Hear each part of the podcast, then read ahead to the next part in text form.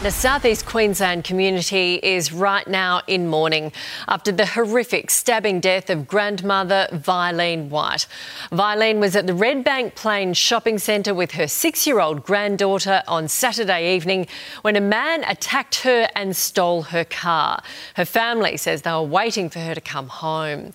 A major police manhunt is still underway to find those responsible. Concerned locals say this isn't the first incidence of violence at the place they call Town Square. Joining us now is Redbank Plains resident Taylor Jefferson, who has set up a petition calling for a police presence at that shopping centre. Taylor, thank you very much for your time today. How are you and the other community members feeling after this? Um, we're still reeling, still pretty shocked about what's happened. Um, but I think at the end of the day, we're all just very angry. So this has been an ongoing issue. It's been escalating.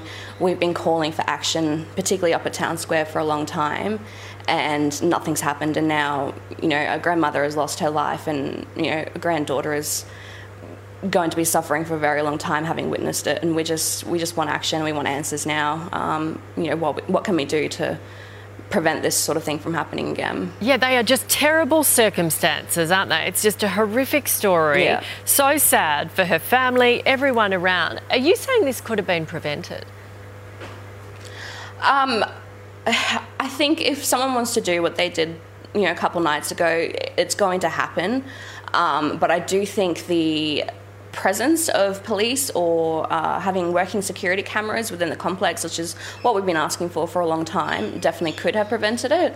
Um, I just think kids and um, adults alike can get away with anything up there, and that's exactly what's happened a couple nights ago. So, so when you say they can get away with what they you know want up there because you say this isn't the first incidence of violence at town square correct how bad is it there um, you pretty much have something going on there every day or every couple of days. You'll hear about stories almost every week um, violence, thefts. Um, there's quite a bit of gang activity that happens up there as well. Just abuse towards anyone, whether it's kids, adults, you know, grandparents. It's it's not the nicest of place to shops um, a lot of the time. Uh, it's just yeah, it's just been getting worse and worse sort of as the last couple of years have gone by. Um, I think crime numbers have almost tripled up there in the last year. So really, so what are scary? What are the shop owners doing? Like, I, I feel bad for them having to put up with this.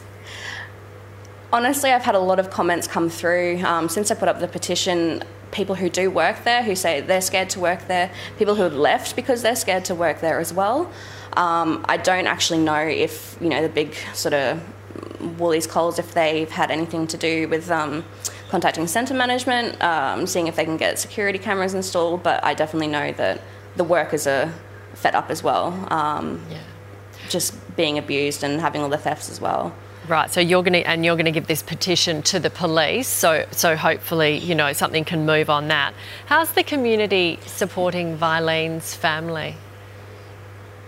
Um, so obviously last night they did hold a candlelight vigil. Um, they've also been laying flowers um, up at where this occurred, um, up at the escalators. Um, there is a lot of people coming through with stories um, about her, both on my post and many other posts that I've seen regarding what's happened.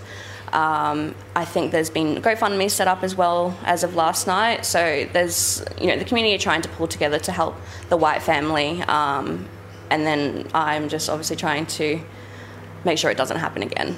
Yeah, she sounds like a beautiful woman. Um, and the fact that she had been married for 49 years, her husband is blind, and she was his carer just adds to the tragedy. Thank you very much. We're going to put all those details about the petition and everything that's happening in your community on the Sunrise website. Thank you, Taylor.